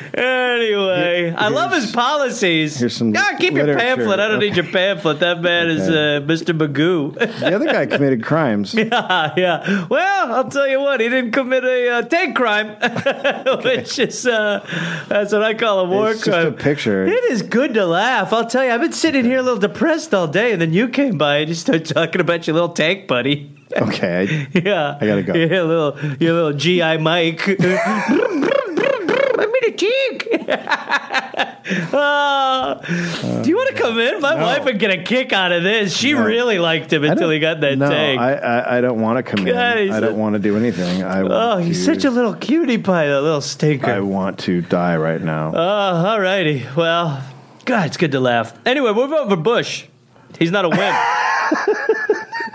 well, let's pull it up because uh, it, it was. It's there he is. I mean, come on. It's- Th- this really is the problem with like. th- I mean, look at this. This is so dumb. This really is the pro- This really is the problem. So you, I mean, do you not understand a little bit why people reject the Democrats? It's like, yeah, Bush did this. Yeah, Bush did. But I mean, li- literally, look at this picture. Yeah, it's it's the wor- it's one of the He's at worst. fantasy camp for the it's, day. It, it it might be the worst photograph in presidential campaign history, if not the top two or three. I mean, it, it it's like he's trying to make himself seem like a tough guy, and he looks like a fucking idiot. Oh, he just looks so dumb. I mean, he honestly looks like a little kid who got dressed up for Halloween and is about to go trick or treating with his parents. and what are you? I'm a presidential hopeful. Well, here's a Reese's peanut butter cup, my little baby. Anyway, that's how he lost the election.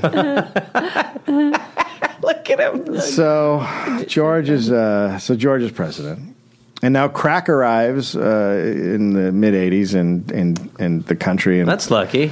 destroying cities. Um, Nothing to do with the CIA, though. No. By the time George's presidency is ravaging neighborhoods, and for his first address from the Oval Office, George wanted to make a big splash. George said, "The quote, the first Oval Office address is a big deal." So live on TV, he said the biggest domestic threat facing the U.S. was drugs, particularly crack. And then he pulled out a bag of cocaine, and it's legit. It's, Hu- huge bag, right? yeah, let me find. Huge. Oh, yeah. they call him Fat Rocks. That's a lot of crack. It is a lot of crack. I mean, you know, there were like some people, like some crackheads, just watching this. Like, man, if we can Oh get my into God. the White House, we can just get so much good crack right now. He's so lucky. Yeah, yeah, that's all they think. Man, imagine being that lucky to be president and have that much crack to smoke. So he pulls it on live TV and he says, This is the be- biggest domestic threat. Um, quote, This is crack cocaine seized a few days ago by the drug enforcement agents in a park just across the street from the White House. they call it angel's breath, and I smoked a bunch earlier. I am feeling great. I've been up for four days. Uh huh. I can do two push-ups with my wiry arms. So this is Lafayette Park that he's talking about. There is no drug problem in Lafayette Park. There have been zero drug He's insinuating that the these drugs were right across the, across street, the from street where he lives in which the is White just a House. lie. Right. No drugs have. There have been no drug arrests there. Uh, quote: The president wanted to show it could be bought anywhere. Days before the speech, the White House asked the DEA for a bust in Lafayette Park. Uh, a DEA agent then contacted a dealer and asked the dealer to come, and the dealer responded, "Quote: Where the fuck is the White House?" Yeah. When he was told what it was, he said, quote, Oh, you mean where Reagan lives? So it's just a big PR stunt. Sure. It's three ounces of crack, it- $2,400. The kid's name is Keith Jackson. He's 18 years old. Twenty four hundred dollars at this time to an eight, 18 It's- year old. It's I mean, an it's insane just, amount. It's going to get anybody to come out and try and sell fucking drugs.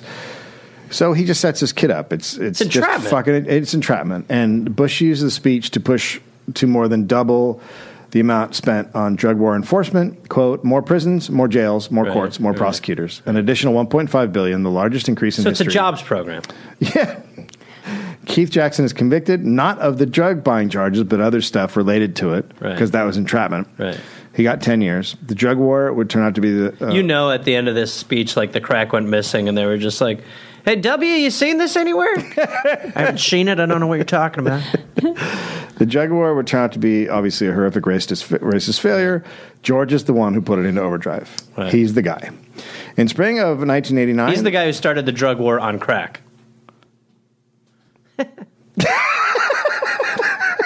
In the spring of 1989, the Berlin Wall fell. The Cold War is over. So now the U.S. is the most powerful country on, on earth. And George did not like his wimp image. Right. And then there was that Noriega situation. There were 18 U.S. bases in Panama. And due to our long history with the Panama Canal, obviously that's the thing, right? So we have a lot of bases there. But the canal was scheduled to be turned over to Panama partially in 1990 and then completely in 2000. So the U.S. is slowly going to lose control of Panama starting the next year. Well, knowing how we handle stuff, We do. We just we talk. just are like, "Hey, we talk it out. Goodbye." We're talk. People always say the U.S. talks too much. Yeah. yeah. And Noriega has stopped being helpful with the Contra stuff. Oh, and Noriega has all that blackmail material. Right. Noriega quote: "I've got Bush by the balls." so suddenly, the U.S. The tiny raisin balls. so suddenly in the U.S., everyone is talking about how bad of a guy Noriegas. This is what we Noriegas. do. After um, years, God damn. Of not We- I being mean, a thi- problem. this is just the same shit, different day. uh, well, this is what started it. Um, so it's it, it, he's been a CIA informant Right. forever. He's been Right. making hundred thousand dollars a year since 1976. He's on the government fucking payroll, um, but now he's upset, uh, George, and he's also, f- you know, a problem with the Panama Canal. Right. So the media goes in overdrive. Now he's the most frightening thing since Hitler. It's it's pure it, in a matter of months. It's pure hysteria. By the way, if he was as bad as Hitler, Bush would have hired him for the White House. On December 20th, 1989, U.S. forces attacked Panama City. The purpose of the invasion was simply to capture Noriega on drug charges. Okay. U.S. officials were ter- told the exact location of Noriega by a diplomat three hours after the operation began. Okay. Quote, but when I called, Southcom, that's the people in charge of the operation, Southcom said that it had other, it had other priorities. Yes, the total destruction of the very poor neighborhoods of El Chorrillo and San Miguelito. Why? Well, why? Uh, because two reasons. Number one, they were um, they backed Noriega. These two communities. Right. There have been um, at the time there were um, So this is mess. This is just more spelling the message out a little more clearly, essentially. at the time people said um, there was weapons testing happening. oh Jesus! There was absolutely no um, no body count. So the U.S. purposely made sure there was not a body count. Um, quote: They began burning down El Chorrillo at 6:30 a.m. They would throw a small device into a house and it would catch on fire. They burned from one street to the next. This is the neighborhood. Wow, So we burnt down a neighborhood for no reason. Now that's It's a you can lot. see that. That's where people lived. That that is a, that is a, what we call a slum, and it has just simply been burned down for no reason. why do people not like us? I don't know. Blocks were burned. No one knows how many were killed. Bodies were piled in the streets and burned. There were mass graves. The destruction of these neighborhoods had nothing to do with Noriega. Uh, they just supported him. After Noriega was captured, George said it was all worth it. "Quote: Every human life is precious, and yet Which is why we don't count them. and yet I have to answer, yes, it has been worth it. Well, I mean that seriously is just genetics, then. right. I mean that's just alive in every one of them. Well, he learned from his father. Yeah. And who and he was and W was taught by his father. The UN Security Council passed a resolution condemning the invasion, but the US, UK, and France vetoed it. Many countries saw uh, what happened in Panama as an incredibly dangerous precedent. The General Assembly then voted 75 to 20 for a resolution that called it, quote, a flagrant violation of international law. Yeah. Quote People burning to death in the incinerated dwellings, leaping from buildings, running in panic through the streets, cut down in crossfire, crushed by tanks, human fragments everywhere. After these clear war crime, crimes and disregard for international law, Georgia's poll numbers in the U.S. shot up to record highs not seen since Eisenhower 76%. Georgia had shown that American presidents would receive their highest support for illegally invading countries and slaughtering people. Ride in a tank for a photo op, bad. Use tanks to destroy others, good. this isn't the press. This is us. Right, Right? This right. is the people of America Yeah. being fucking monsters. Mm-hmm. Yeah. Because Not just just. I mean, yeah. it's just insane Yeah. that that should be allowed and No, that that's you need- that's your highest rating for Yeah. just so they so he caught Noriega, right? So now Noriega is in jail, but so many people died that didn't need to die. By the way, he's in jail for working Drugs. with us. Yeah, he's I in- mean, I don't think I have it, but there's there's a famous shot of him um, Is he still alive? Did Uh, he- do you want to look that up, Aaron? Are you? Mm. n- I, I think he died recently, but I might be wrong. Yeah, there's the famous shot oh, of Right. him getting. A, crikey. yeah, so then it was all worth it. So then he's on the front of Newsweek Right. uh, doing a, a mug shot. Public Enemy number one, Uh, And everyone's like, "Look at what." USA. and remember, it's Wimpy George. Wimpy Yeah. George went and got Put this a boot guy. up your ass. But we killed humans. Um, right? May of 2017. 2017. Wow. Last yeah, so year. he just died May 2017. Uh, rest in peace. You were a great guy. Why didn't our media inflate him?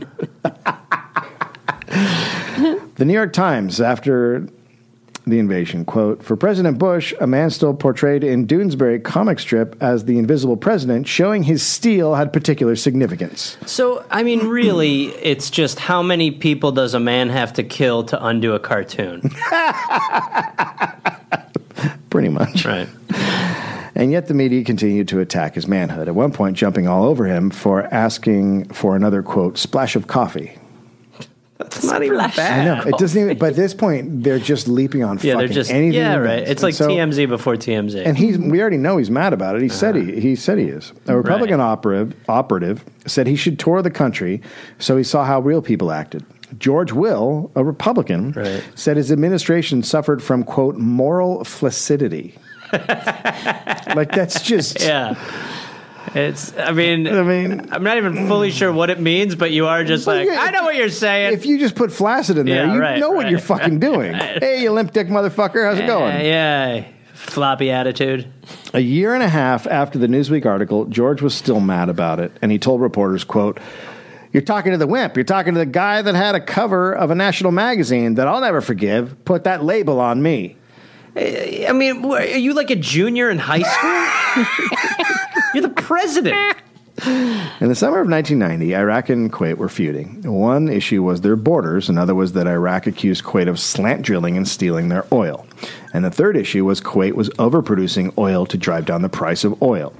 So in July, George's U.S. ambassador uh, was visited My three ghosts. by uh, a, a Saddam Hussein representative.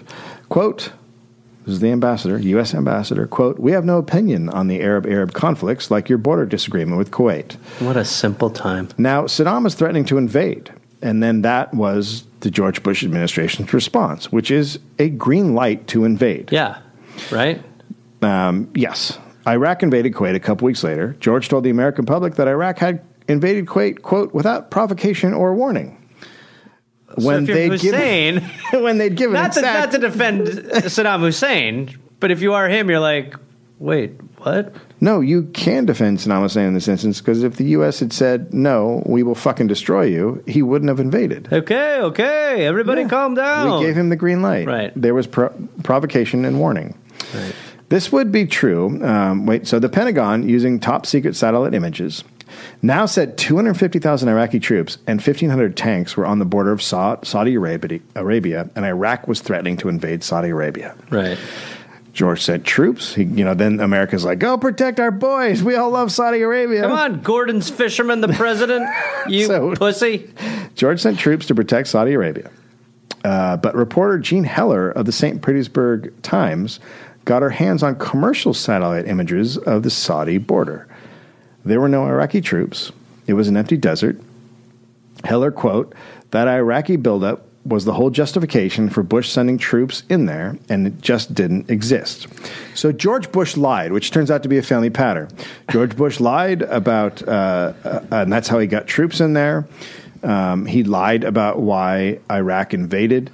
He lied about everything. Fully. Had it ever fully been lied about this much? No. Right? And probably, but no, but no. He also lied about Panama. There, I can, Right. I'll do the Panama one. That's a separate uh, um, dollop. But everything that has happened since 9-11, the wars, ISIS, Iraq, is all because George Bush lied one hundred percent about Saudi Arabia and Kuwait and Iraq, and uh, and that's this is the number one justification for Bin Laden attacking and doing 9-11 is because we had troops in Saudi Arabia.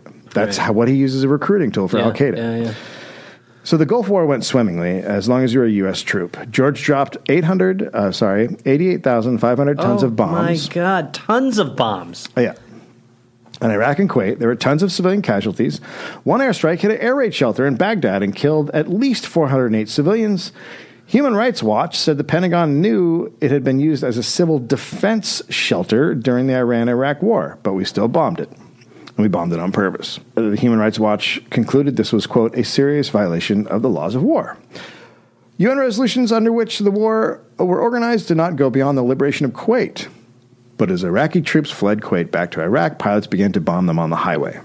Air raids pinned down the convoy, then the vehicles were attacked. It was simply a slaughter of soldiers withdrawing. and then the word started getting out about this horrible uh, situation on the uh, on the highway. Um, so they're just they they basically just got these people pinned in, and they're just um, blasting them in their um, in their vehicles. Oh wow! oh my god! Um, It's ba- it's basically just a slaughter of I mean, it people is. Mm. withdrawing, right? And and and and word's getting out that they're that they are withdrawing, and so um, the U.S. Central Command starts getting freaked out that that word is getting out that they're withdrawing and we're killing people withdrawing because you're not supposed to do that, right. Um, and then Saddam announced the troops were withdrawing, and that that had started before the U.S. started bombing. And the Pentagon decided to use quote forceful language to portray Iraq's claimed withdrawal as a fighting retreat due to U.S. attack. So if the forces are retreating, if the bombing started and the forces are retreating, that's different than if they start pulling out before the attacks. Uh, Right. Okay. there's a- so you're a just legal saying they're running justification in- away. they're not giving up. It's a legal justification in war crimes, basically. right. The next day, George uh, Bush made a hasty televised statement saying the war would continue despite Saddam's withdrawal announcement. He we said, found a bunch of crack on them. They're about this size. He said Iraq could not be trusted. Iraqi troops were tr- retreating under pressure, not voluntarily withdrawing, and that Saddam was trying to get a political victory from a military rout. He said Saddam would not get a propaganda victory, God. which America fucking loves. Like, Right. that's just Right. So the bombing continues. It became known as the Highway of Death, as hundreds of Iraqi soldiers were killed in their vehicles. Jesus. Major Bob Nugent, Army intelligence officer, quote, even in Vietnam, I didn't see anything like this. It's pathetic. A pilot, quote, it was like shooting fish in a barrel. But everything the U.S. military and the Bush said about it was a lie. Washington Post, quote, in fact, however, tens of thousands of Iraqi soldiers in and around Kuwait City had begun to pull away more than 36 hours before Allied forces reached the capital. So we just literally just killed them. And and the rationale for doing that is just to f- be like, we're winning by this much. Oh no! What is that? That's a burnt guy. No! Gosh, that's horrid. Oh my god! That's what should be on the news. Like, Yeah. Mm-hmm. if you want to kill people in war, then put that shit on the news. Let's see the bodies. Holy Shit! When the war ended, the Highway of Death became a tourist attraction. Kuwaitis with video cameras walked up and down the highway to record the devastation. Coalition soldiers toured the mayhem, taking pictures of each other besides junk tanks, armored personnel carriers, and vehicles and bodies. During the war, U.S. bombs purposely destroyed civilian infrastructure like electrical plants, water treatment plants, food processing plants. Washington Post quote, some tar- targets, especially late in the war, were bombed primarily to create post-war leverage over Iraq, not to influence the course of the conflict itself. So you- I mean, at that point, that really is when you're like, if you haven't lost the people already, you are like, this is Oh. a very clear distinction of now. You not only are we going to leverage your government, we're now going to leverage you completely. Well, they're just trying to. If you if you blow up um, water treatment facilities, sewer, Right. and electrical, you're you're, you're, dependent. you're killing children. Yeah, like right. you're you're you're now purposely trying to kill the Right. elderly children and Yeah. people who you know have the hardest time. Right. A um, Harvard public health team con- concluded four months after the war that the destruction of the Iraqi infrastructure resulted in acute malnutrition and epidemic levels of cholera and typhoid, which is why it's uh, it's human rights violation to target infrastructure like water treatment, which is why it's a Yeah, it's a human of rights course. violation population. By January 1992, a demographer with the U.S. Census Bureau estimated the war had caused the deaths of 158,000 Iraqis, 13,000 immediate civilian deaths, and then 70,000 for damage done to electricity and sewage treatment That's plants. just crazy. Uh, and then the Bush administration threatened her with termination. Well, s- uh, I just it would be nice if they're like the numbers weren't fudged. Like everything else is bullshit. It would be nice if you just at least because that's the same thing that happened in Iraq the last time or happens in Afghanistan where you're like, "Ah, we I think we think we killed about 3,000 people." And it's like, "No, 300,000." George also encouraged Iraqis to rise up against Saddam. In the north, where the Kurds were, uh, there was a no fly zone, but in the south, Iraqis took this as a sign they would be protected by the U.S. if they rebelled, so they did, as George Bush had encouraged them. And then they were slaughtered, as the U.S. sat by and watched. In Iraq, George H.W. Bush. It's a is- feel good story, isn't it? it's lovely. It's one of those fun, It's really like. a nice Remember- bedtime remember- story. Do you remember when the press was uh, acting how awesome he was after he died? Yeah. I do, I do, and I th- and it's funny really because I remember thinking, well, I don't think he was that good. Was he? I do, and now I know. You've Yeah. confirmed it. Yeah. In Iraq, George H. Bush is. Uh-huh. It was like the royal wedding, the human. In, Ir- in Iraq, George H.W. Bush is seen as a criminal. He imposed brutal sanctions in 1990, the harshest in UN history. Salaries in Iraq fell by up to 90%. Jesus. Children and elderly suffered the most. An elderly Iraqi, quote, we only remember him for death, pain, sadness, starvation, the destruction of infra- infrastructure. Iraqis under siege ate dirt because of Bush.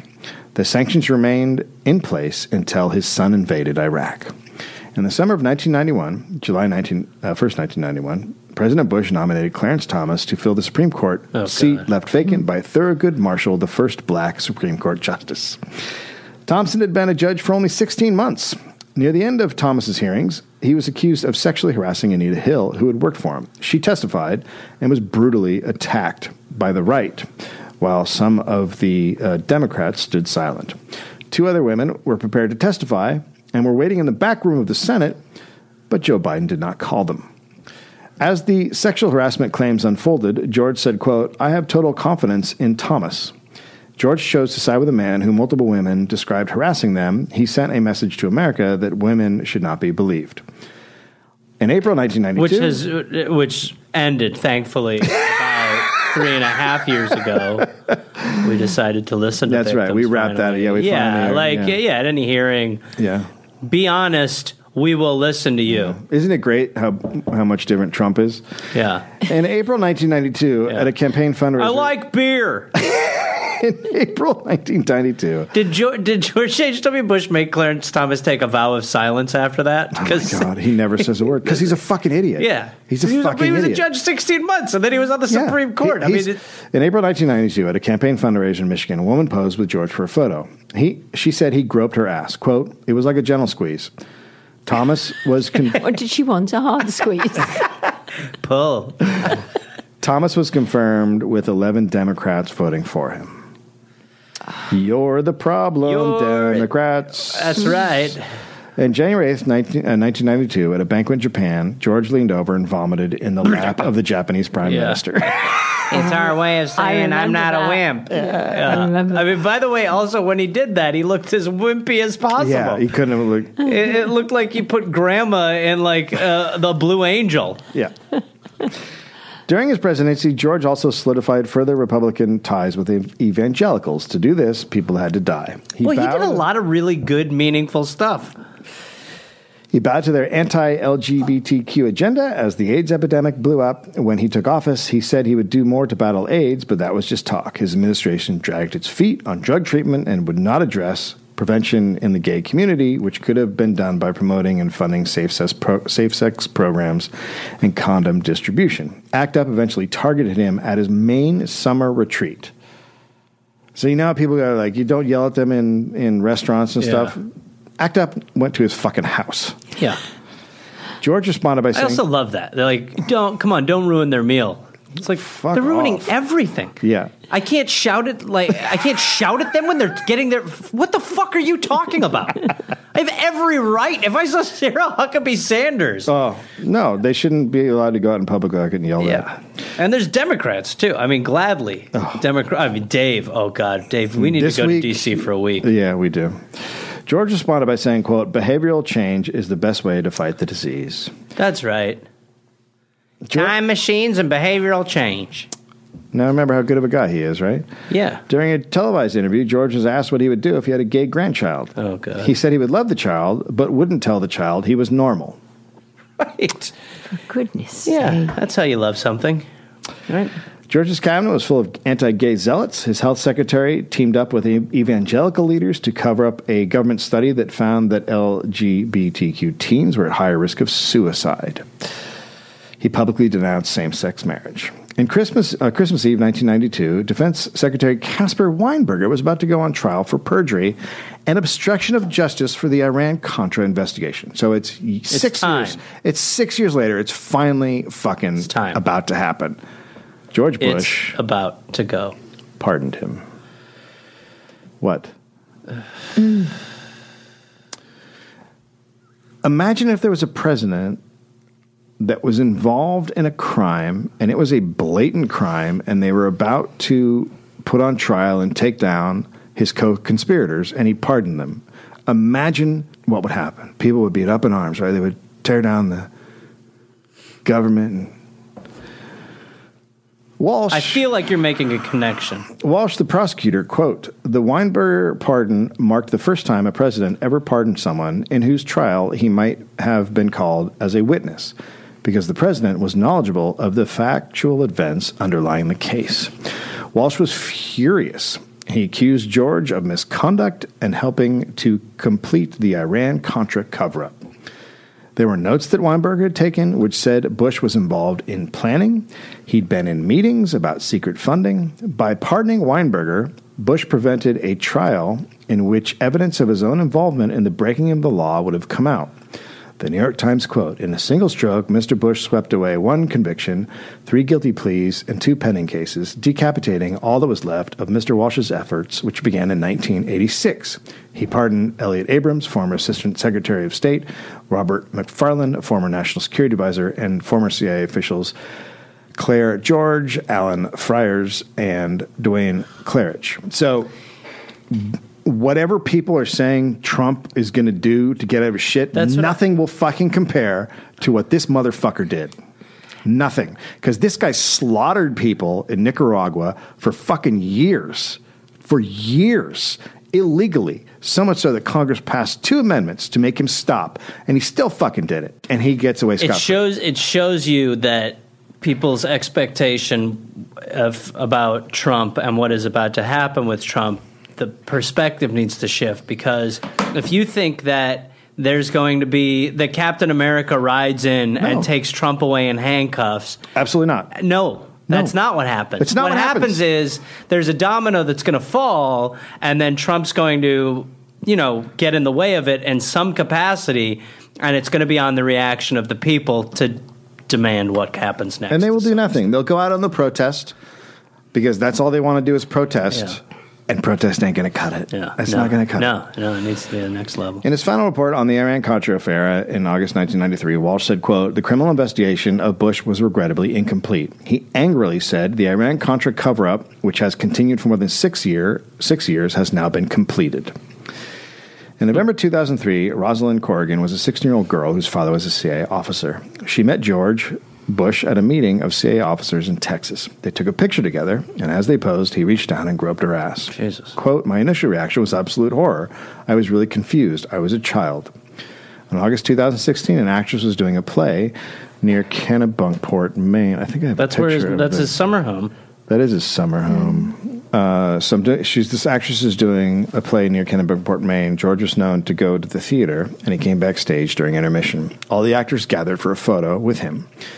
The actress said other actors warned her that George had a reputation for fondling uh, women during photo ops. Quote, Jesus. I guess I was thinking he's in a wheelchair. What harm could he do? Well, he reached down to her ass as the photo was taken and said, quote, Do you want to know who my favorite magician is?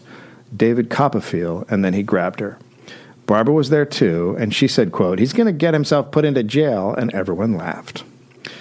In 2018. I like that a war criminal can be threatened with jail when it comes to ass grabbing. In 2018, another actress said Bush, quote, touched me from behind from his wheelchair with his wife Barbara Bush by his side. He told me a dirty joke, and then all while being photographed, he touched me again. Jesus. That ass groping led many of the of other other women to come out. Altogether, it was eight women. Bush's spokesman did not deny it, but said Bush was innocent. "Quote: He has patted women's rears in what he intended to be good-natured manner." Yeah, well, guess what, dickhead? Yeah, all the women that happened to didn't feel the same. Yeah. Uh, George W. Bush died, and that's uh, fine. Um, I was arrested protesting both the Panama invasion and the first Gulf War. I should put that out there that I'm not a fan. Um, so um, every single thing that uh, George H.W. Bush did uh, set up uh, what Trump uh, is doing and what everyone's upset about that's the reality of the situation. You can you can scream about um, everything Trump is doing, but um, we already had a president get away with a crime by pardoning people, and the Congress did not change the rules. So why would you fucking think anything differently? You're fucking acting like Trump is a new goddamn thing. No, this has happened before. It was fucking 30 years ago. So just, I mean, fuck, man. It's it's the same shit. It's the same. Just watching art. them fucking screaming, but it's gonna be a fucking constitutional crisis. It already was a constitutional crisis. It already happened. Yeah, and the way you get through it is by ignoring it. No, the way you get through it is to make him a hero when he dies. Yeah. Fucking now he's a hero. Yeah. He's a fucking criminal who should have died in prison for slaughtering Nicaraguans. He should have died in prison. Yeah. And all of these asshole, I'm going to say Democrats, because of course Republicans, all these fucking asshole Democrats acting like he's this awesome guy. Yeah. He was a fucking evil motherfucker, Yeah. an evil man. from top to bottom, and he should have been in jail for war crimes and for what the fuck he did ignoring Congress and doing his own goddamn Operation Black Eagle. Fuck him.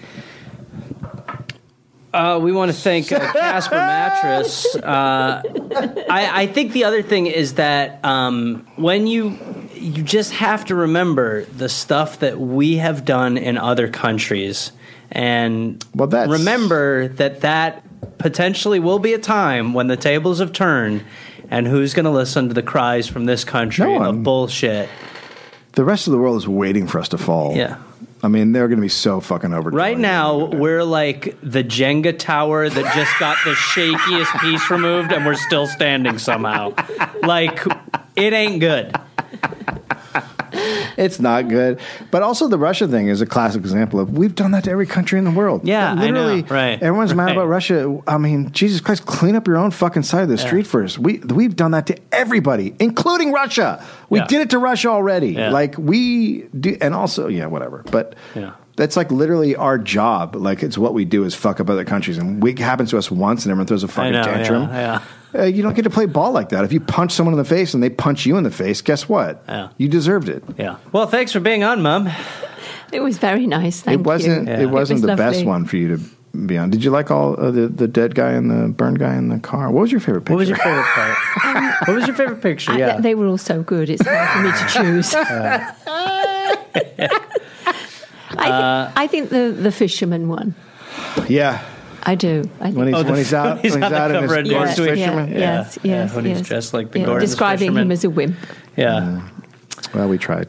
Uh, well, this is the first redollop. Yeah, it was our first read dollop. I guess it's very true what good. they say. I don't remember anything. All right. Later. Hey there, people listening to the Dollop. Uh, this is Gareth. Yes, this same guy. I listen. I have a new podcast called "We're Here to Help" that I'm doing with my friend Jake Johnson. It's basically a call and advice show where we don't say that we're professionals because we aren't, but we try to help people with problems that are important to them. You can listen to it wherever you listen to podcasts, and it is out right now. So go listen to "We're Here to Help" with Jake and Gareth. We're here to help with Gareth and Jake. I don't remember how we did it, but either way, fun half hour comes out Tuesday, August 22nd, and the episodes will be out every Tuesday and Friday. We're here to help. Oh, hey there, everybody! It's Gareth, you know, from this uh, this podcast. Uh, listen, I've got some stand up shows. I'm inviting the Garmy, the Gareth Army, to join me for. I will be in Fort Collins, Colorado, August 18th and August 19th. I will be in Minneapolis, Minnesota, August 24th through August 26th at Acme. I will be going to the UK in September. Please join me. I will be in Glasgow September 13th, London September 15th, Dublin September 17th, and September 19th, Manchester, Birmingham September 20th, Bristol September 22nd, and Cardiff September 24th. And then in November, I'll be in Australia. November 10th, almost sold out, I think. I'll be in Melbourne, Australia. Then I will be in Northbridge, Australia on November 15th, Adelaide November 16th, Canberra November 17th, Brisbane November 18th, and then I will be in uh, Sydney on November 24th. Go to GarethReynolds.com for tickets. Garmy, let's get at it after it. Let's see you there.